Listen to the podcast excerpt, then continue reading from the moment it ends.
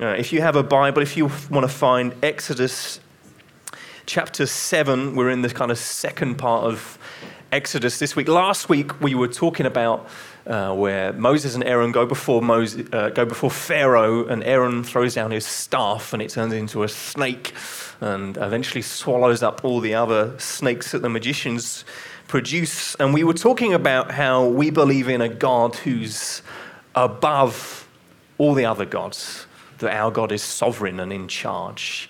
Uh, and this week we're kind of taking it on the next step. We're going to look at uh, the, the plagues that then follow. Uh, that God brings. The, the plagues, a good way to describe a plague is a blow, it's a strike. And there's strikes, blows that God is using to take out Pharaoh and the Egyptian people. And there are nine of them, well, kind of ten, depending on how you count them. So we're going to look at a few of them in a bit of detail and, and kind of an overview of all of them today. And we're going to talk about God not just being above the gods, but above your gods, our gods, the, the idols, the things in our own heart that we worship. Um, so let me just pray and then we'll read the scripture together. God, we, we thank you so much that you are in charge, that you're sovereign over all things. And that can be a difficult thing sometimes for us to get our heads around the fact that you're sovereign over everything. What does that mean? How does that work for us? But the wonderful, beautiful releasing thing is it means we can, we can trust you for everything. It doesn't mean everything happens like we want it to happen, but everything happens like you want it to happen. And we can trust you for that. We can have certainty uh, in our relationship with you. We thank you, God, that you're uh, the God over every part of our life. And this morning, we want to bring all of that into the light. We don't have anything in us that's hidden away, that's just ours. We want to bring it before you, Father, and say, Have your way. Your kingdom come. Your will be done in all the different facets and parts of my life. We want you to rule over them all. Thank you, Jesus. Amen. Right, let's get straight into the, the passage. If you have a Bible, then you may feel free to use it, but obviously the, the words should appear as if by magic on the screen behind me. So let's read it together. I've got kind of three points this morning that we'll go through uh, the so called God, God versus our idols, and chaos and order. Let's read together from verse 14. It says, Then the Lord said to Moses, Pharaoh's heart is hardened. He refuses to let the people go. Go to Pharaoh in the morning as he's going out to the water. Stand on the bank of the Nile to meet him. Take in your hand the staff that turned into a serpent. And you shall say to him, The Lord, the God of the Hebrews, sent me to you, saying, Let my people go, that they may serve me in the wilderness. But so far you have not obeyed. Thus says the Lord, By this you shall know that I am the Lord. Behold, with the staff that is in my hand, I will strike the water that's in the Nile, and I shall turn it into blood. The fish in the Nile shall die, and the Nile will stink. And the Egyptians will grow weary of drinking water from the Nile. And the Lord said to Moses, Say to Aaron, Take your staff, stretch out your hand over the waters of Egypt over their rivers, their canals, and their ponds, and all their pools of water, so that they may become blood. And there shall be blood throughout all the land of Egypt, even in vessels of wood and in vessels of stone. Moses and Aaron did as the Lord commanded. In the sight of Pharaoh and in the sight of his servants, he lifted up the staff, struck the water in the Nile, and all the water in the Nile turned into blood. And the fish in the Nile died, and the Nile stank. So the Egyptians could not drink water from the Nile. There was blood throughout all the land of Egypt. But the magicians of Egypt did the same by their secret arts. So Pharaoh's heart remained hardened. He, he would not listen, listen to them as the Lord had said. Pharaoh turned and went into his house, and he did not take even this to heart. And all the Egyptians dug along the Nile for water to drink, for they could not drink the water of the Nile. Seven full days passed after the Lord had struck the Nile. Now, if you could imagine for a moment, maybe waking up tomorrow morning and, uh, and just as soon as you kind of roll out of bed, you have that stink, you know, a smell, this overpowering odor of rotting fish and blood. That would be pretty overwhelming, right? You'd be thinking, what on earth is going on? And then if you got onto your bike and you started cycling off to your office or your university or wherever you're going and you cross over a canal and you think, well, that's red. That would be a bit of a shock to the system. If you got to the Amstel and you went over the Amstel and again it was filled with blood and there were fish floating on the surface, we probably would all be a little bit freaked out, right? That would shock us. I think everybody would be talking about it. The, the TV papers, the TV papers, newspapers, TV shows, everybody would be here trying to get a glimpse of what was, what was going on. Um, and for the, the Egyptians, they would have had the same feeling. The Nile was the source of their life. Their whole community was built around this river to the point that they worshipped the river. They would sing hymns, songs to the river in praise of it because it brought them water, not just for drinking, but irrigation for their flocks, to feed their, uh, to, to, water all their, their animals for themselves. Without the, the, the, Egypt's a desert. You take away the Nile and nobody can live there. It's just sand. The Nile is what brought them life. And so to suddenly see their source of life turned useless effectively would have been a huge shock to their, to their system. And I guess, like the Egyptians, if you live in Amsterdam, you, we have a special relationship with the water around us, right? Our house where we live just down the road, we're four meters below sea level. That's four meters is, a, if you think about it, that's a lot. That means if the water suddenly comes in, then even if I climb up to the top of my house, I've still got a problem. Uh, and so we, we don't necessarily worship water, but we put our trust in the dams that keep us safe. We put our trust and our taxes, our money into making sure that we're not going to get flooded out, that we're going to be protected. And the same way the Egyptians had a special relationship with the Nile they worshipped it. There were a whole bunch of gods that they would worship. Um, the god of uh, uh, Osiris, who was the god of the Nile, Nu, who was the god of life in the river, and then a guy called Happy, who was the god of the flood, who's got a pretty awesome name. I think we've got a picture of him. Let's see, check out this guy. Okay, now they're both the same person. You'll notice something interesting about him that he has, uh, he's, he's neither male or female, he's intersex, but he has a beard right? And then he has female breasts and a pregnant belly. So there you go. You don't, you don't see many people like that wandering around, do you?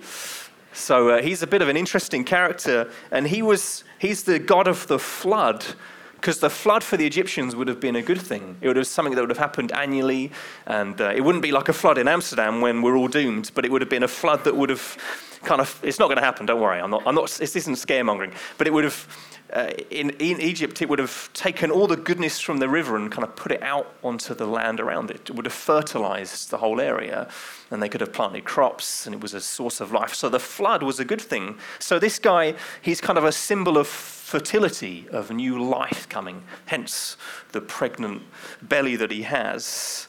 Um, and this first plague that God brings, God's he's kind of a, he's undermining, he's attacking this God that they would have worshipped this God. They would have sacrificed to him. The Egyptians would have done.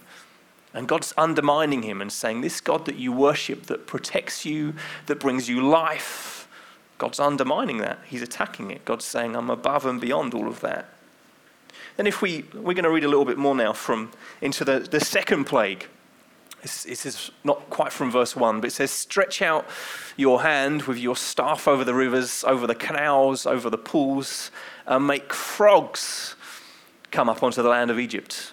So Aaron stretched out his hand over the waters of Egypt, and the frogs came up and covered the land of Egypt. But the magicians did the same by their secret acts and made frogs come up onto the land of Egypt. Then Pharaoh called Moses and Aaron and said, Plead with the Lord to take away the frogs from me and my people. I'll let the people go to sacrifice to the Lord. Moses said to Pharaoh, Be pleased to command me when I when I am to plead for you and your servants and for your people, that the frogs be cut off from you and your houses and be left only in the Nile. And he said, Tomorrow. Moses said, Be it as you say, so that you may know that there is no one like the Lord our God. The frogs shall go away from you and your houses, and you and your servants and your people. They shall be left only in the Nile. So Moses and Aaron went out from Pharaoh, and Moses cried to the Lord about the frogs, as he had agreed with Pharaoh. After the Lord did according to the word of Moses, the frogs died out in the houses, the courtyards, the fields. They gathered them together in heaps, and the land stank. I can't imagine a big heap of frogs. That's a weird image. But when Pharaoh saw that there was respite, he hardened his heart and would not listen to them as the Lord had said. You see, I hope you can see what's happening here. There's not time for us to go through each of the 10 plagues and talk about all of them, but what God is doing, He's, he's shaking at the very foundations of Egyptian culture. He's taken the things, the idols that they worship, the deities, the gods that they admire, and God's shaking it. He's undermining, he's opposing all of it. He's saying to the Egyptians, You think you can hold the Israelites, the Hebrews here in slavery? Well, you can't, because I'm in control of every single part of your society, everything that you put your trust in, everything that sustains you, everything that you put your hope in, everything that you dream in. God's saying, I'm in charge over all of that. These plagues, these blows that he's doing to cripple the nation. And there would have been somewhere around 80 or so major deities, major gods that the Egyptians worshipped. Um, and they would have been clustered into three groups. Three, uh, there would have been the gods that they worshipped around the Nile, the river, the gods that they worshipped to do with the land, and the gods they worshipped to do with the sky. And as you go through these plagues, you see that the first three plagues are against those that come out of the, the river, the gods of the river. And then God goes after the gods of the land, and then the last three, gods of the sky. As we go through these plagues, each time God is undermining every single deity, all those that they put their trust in, God is bringing to heel. And it says in, in Exodus chapter 12, a li- little bit later on, somewhere or other. Oh, there you go. That's the, that's the frog god, Hecate. He's a called. He looks like he's dancing, so we don't, I don't quite know what he's doing there. It's, uh, I'm going to skip ahead some of. Here we go. It says Exodus 12 On all the gods of Egypt, I'll execute judgments. I am the Lord. That's what God's been doing through these plagues. He's been bringing his judgments, he's been executing his judgment against them. And not only does God come and defeat all the idols in Egyptian culture three, four thousand years ago, you might think, well, that's a fascinating story. I didn't know that about the plagues. But he wants to come and destroy all the idols, all the deities, all the gods that we worship, that you worship in your life. All the things that you put your trust in and your hope in. The things that you, whether you realize it or not, the things that we worship, God wants to come and, and undermine all of those things. And the thing is, some of the, the idols that we worship, they might not be so obvious to us. We might not have pictures of them uh, carved onto pyramids or onto walls. They might not be quite so in front of our faces, but they can be just as powerful and just as oppressive to us. So, for instance, they, they worshipped the god Happy, the guy with the, the, or the girl, whichever way you look at it, with the pregnant belly and the beard. They worshipped him because he came to fertilize the land, because they believed that this God brought prosperity to them. Prosperity to them. And the thing is, many of us will worship the same God. We might not have a picture of an intersex woman with a beard and breasts and a pregnant belly, but we're worshipping the same thing. Because many of us worship prosperity. I, I don't know if you remember the, the many of you probably would, the financial crisis that kicked off in 2008. A friend of mine, over the months and months, he struggled to sleep at night. He was just caught up in this anxiety. Um, and he was fearful of what was going to happen. And he wasn't a banker, he wasn't immediately affected by the financial crisis, but he was worried about the value of his house and the worth of his pension, how he was going to pay for his kids to go to university. And he was so worried about it and thought about it that he lost weight, he couldn't sleep, and it really affected him. And it was because that prosperity, money had become an idol in his life, that he worshipped it. And as soon as it was shaken, as soon as it didn't look quite as trustworthy, as soon as the value of his house started to go down, where he'd put all his trust in, well, my house will keep going up in value, and then one day we'll be able to do this and do that, and all this money is going to be released to make this happen, and I can retire into a lovely, beautiful cottage in a beautiful English countryside. When all of that began to slip away, he was shaken right to his core. What do I do now? What do I trust in if I can't trust in this? And many of us, we worship this same God. We're putting our faith in financial markets, of our career, of uh, what we can get out of the world to give us life and prosperity. We worship these things. And the thing is, it's because, in a way, we're. it's understandable because that's what we're made to do. It's in, it's in our DNA, it's in our design. God's designed us whether you're a believer in Jesus or not, whether you're just here and you think, this is all just Looney Tunes, I don't believe any of this, you were made to worship, to give devotion to something, which is why, whether you like it or not, we're all worshipping something, because that's how God's made us. And the thing is, we can either worship the right thing or we can worship the wrong thing. It says in, uh, in Jeremiah chapter 2, it says they followed worthless idols and became worthless themselves. When you start worshipping things other than God, worthless idols, what it does is you, you, you end up becoming like what you worship. It will start to affect you, it'll start to change you. You'll, you'll, you'll become the image of what you're worshipping. So, if you, the, I guess the best, or one of the best illustrations would be from Lord of the Rings, the book and the movies by Tolkien. If you, Gollum, this evil creature, when it tells the story of who Gollum is, he was, um, I don't know if he was like a hobbit, but he was like a hobbit. He, was, he had like a human body, he looked normal. And then he finds the ring that's kind of symbolic in the book of kind of power and evil.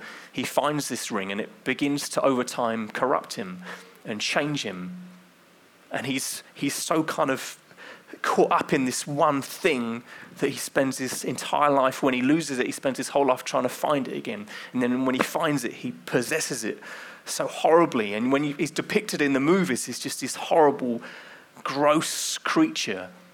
And it's a picture of what happens when idolatry gets a grip of your heart, that it just begins to, to change you it begins to mold you into something that you think, I'm not like this. This isn't who I am.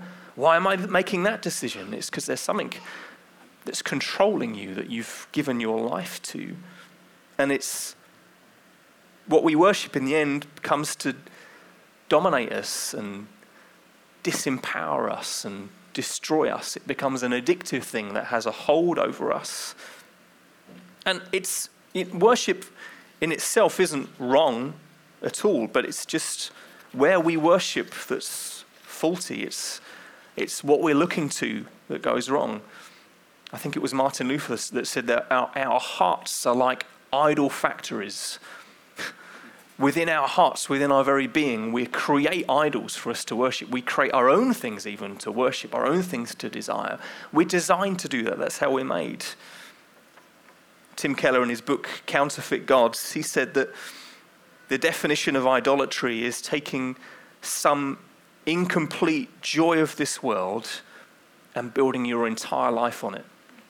Sometimes even taking the good things in the world. You know, money's not necessarily a bad thing. Food and drink aren't bad things, sex isn't a bad thing. But when you take that, things created by God for good, when we take the good things and make them God things, things that we worship, that's when they begin to corrupt us. That's when they begin to disempower us and destroy us. And what God does in these plagues, and sometimes what He does to us, is He comes and shakes things. He comes and brings a plague, a blow, a strike to the things that we are worshipping. He comes and knocks their feet from underneath them Sometimes he'll come and shake your life, and you think, God, what are you doing? You know, I, th- I thought, God, you only did good things to me, and this bad thing seems to have happened. You might find that there's a wonderful grace of God in that. where He's using even a difficult season, a tricky moment, to shake you, to say to you, Who, who are you worshipping? What is your life built upon? What are you trusting in? And it wouldn't be necessarily that suddenly the Amstel River turns to blood, but you could have something happen in your life that just shocks you, that opens your eyes, and that could just be God at work. There's a, a story in the, the Gospels of where Jesus meets a man who's described as the rich young ruler. And he says to Jesus, I want to follow you. And Jesus says to him, Go away and sell all your possessions and then come and follow me. And he's not able to do that and he goes away disheartened and he doesn't follow Jesus. And it's not that Jesus says to everybody, the only way you can be a follower of Jesus is you get rid of everything that you own. You know, there's a bucket at the back, just empty all your pockets in before you leave. That's not what God's saying. But what Jesus recognized in this, in this young man, that there was an idol in his life. He'd made an idol of, out of his money and his possessions. And God's saying, You can't worship these two things. You can't worship me and money. You can't serve two masters, as Jesus says elsewhere. You've got to pick one. And he's not able to do that, and he goes away sad and despondent. But that's what Jesus comes to us. He'll come to you this morning and say, What are the things that you're worshipping? What are the things that have distracted you? What are the things that have taken your gaze, that you set your hope in, your dreams in? What are those things? And not only do these 10 plagues of Exodus, not only do they come and confront the Egyptian gods and undermine them, but they also kind of hint back to the very first creation story. They go all the way back to Genesis 1. And in an odd sort of way, you see in, in Genesis 1, God comes and creates the seas, the waters. And in Exodus 7, God comes and pollutes the waters with blood. And in, in Genesis 1, verse 20, it says that the, the, let the waters swarm with swarms of living creatures. Let birds fly above the earth across the expanse of the heavens. We see in the plague that suddenly the swarm in the water isn't good creatures, it's frogs being a menace. The swarms in the sky are not birds, but are gnats and flies bringing disease to the people. And it's like in the plague story, God is kind of almost reversing, undoing creation for the Egyptians. That which God has put in place, he's beginning to unpick because he's in control even over all of that. In Genesis uh, 1, verses 12 and 13, it says, The earth brought forth vegetation, plants yielding seed according to their own kinds, trees bearing fruit, and God saw that it was good. In Exodus 10, in one of the plagues, hail comes and strikes down all the plants. And the next plague, locusts come and eat everything. All the vegetation is gone. It's destroyed, it's decimated. We see that in Genesis 1, God creates, uh, He brings light and darkness and creates day and night. And then in the, in the, in the, the ninth plague, God comes and brings darkness on the land. And He kind of reverses that. And then finally, in the in the 10th plague we see in Genesis 1:26 where God comes and makes man, where God comes and creates humanity. In the 10th plague we suddenly see that God comes and he murders, he kills the firstborn of the Egyptian families. And God's reversing creation. He's kind of unpicking the world that he's created. And it's because in Genesis 1:28 we're told that we're meant to rule over creation. That's the mandate that God gives his people, that we're supposed to rule over the creation that God's created. But yet, what the Egyptian gods, what they were symbolic for, what Pharaoh was supposed to do, he was supposed to be in control. They, they worshiped Pharaoh because he brought order. And that's how he controlled people by the fact that he was in charge. So God unpicks all of creation to say, You're not in charge. You, you think you bring order, but I'm going to bring chaos to undermine all of that. I'm going to unpick all the aspects of the world around you to show that you're not in charge, that you're, you're helpless before me. And he comes and stamps on him and he treads down on him. And the thing is that That's what God does in our life sometimes. He comes and destroys the idols around us. And the thing is that we, we can kind of get, we can hear a message like that, like this, what I'm saying today, and we can think, yes, I'm going to go and I, I, uh, you, maybe you're thinking of things in your life that you need to sort out, things to fix. And we can feel inspired to go, I'm going to go and solve this problem. I'm going to stop doing that. I'm going to start doing this. I'm going to go in this direction now. what happens is we can kind of be inspired to, to go and be the hero of our own stories, right? We, we kind of inspire to kind of go and be our own savior. And yet, what happens in this story is that it's not that God brings chaos and then the people come back in and bring order. You see, in, in in a couple of the plagues that what happens is, is, is for instance, in the ninth plague, where uh, God brings darkness over the land, in Goshen, which was the area where the Hebrews lived, it stayed light. In another, in another one of the plagues where God brings flies onto the land, he protects Goshen again, that they don't go there. He protects the Hebrews and he, he keeps their order, he protects them. and what I'm saying is, is that you can't be the savior of your story. You, it's, it's not about God, I'm going to come and bring order to my life now. I've let things become chaotic. I've let this become a mess. This thing's now controlling me. I'm going to go and sort it out. that doesn't work. That might work for a day or a week, a month maybe, but sooner or later it will either be that thing comes in again to rob you or, or your heart just gets pointed somewhere else. Something else ends up becoming the focus, the thing that controls you. Instead, what we do is we, we come and say, God, it, here's the chaos in my life. I want you to bring order because I can't, because I'm not able to, because you're the savior of my story and I'm not the savior. I'm just not able to. I'm trusting you fully for all of those things. And maybe for some of you, that might even be the kind of the God that controls you that you worship. It's just that you want to be in control, right? I know sometimes that's my problem. I just want to control things. I just want to know how things are going to map out. I just want to have the plan nailed down. And then when I can't see how it's going to work out, I get frustrated. It's because I want to be in control of it. And Joe has to say to me sometimes, Matt, you're just trying to control this. Like, you can't and, and we have an argument, and then I realize that, that I'm right. No, I realize that she's helpfully pinpointed something in my heart. And that's probably true for a lot of us in this room, is that we try and control the circumstances around us. We try and dictate the course of our life. and sooner or later, you'll realize that you can't. That you can't.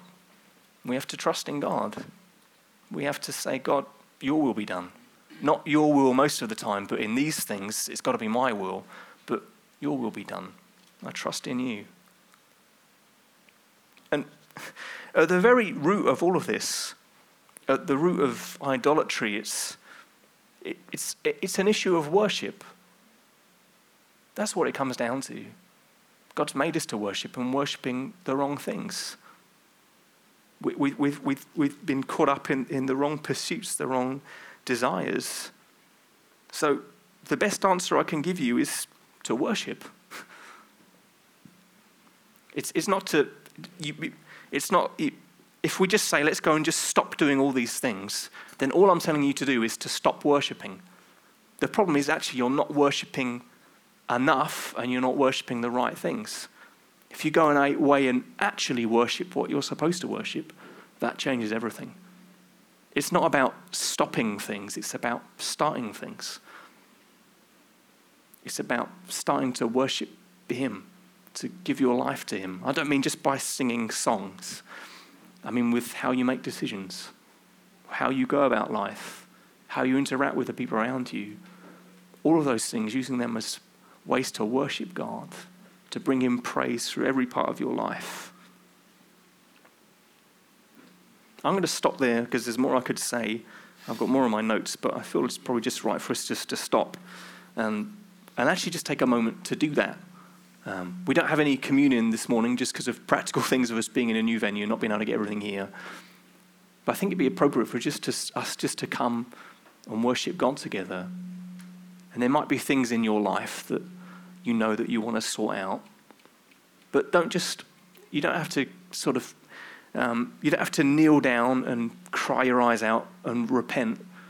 The wonderful thing about the Lord's Prayer is, first of all, we come and say, God, you're holy. You're my Father. And that's how we can come in worship to God. We can just say, God, before anything else, I want to put you first. I want to worship and adore you. And even sometimes within that, that's when God comes and does a healing work in your heart. Because God does come and bring order, He comes and restores, He comes and brings good things to you. It says in later on in, in Psalm 105, where it's talking about the story of the people of God being led out of Egypt, it says he brought his people out with joy. That's what happens when God sets you free, is he brings you into a place of joy. Brings you into a, that's what we, we called Liberty Church, because we want to find joy in Jesus, in knowing him. We want all of you to be led out of the things in your life that hold you captive and released into a life of joy.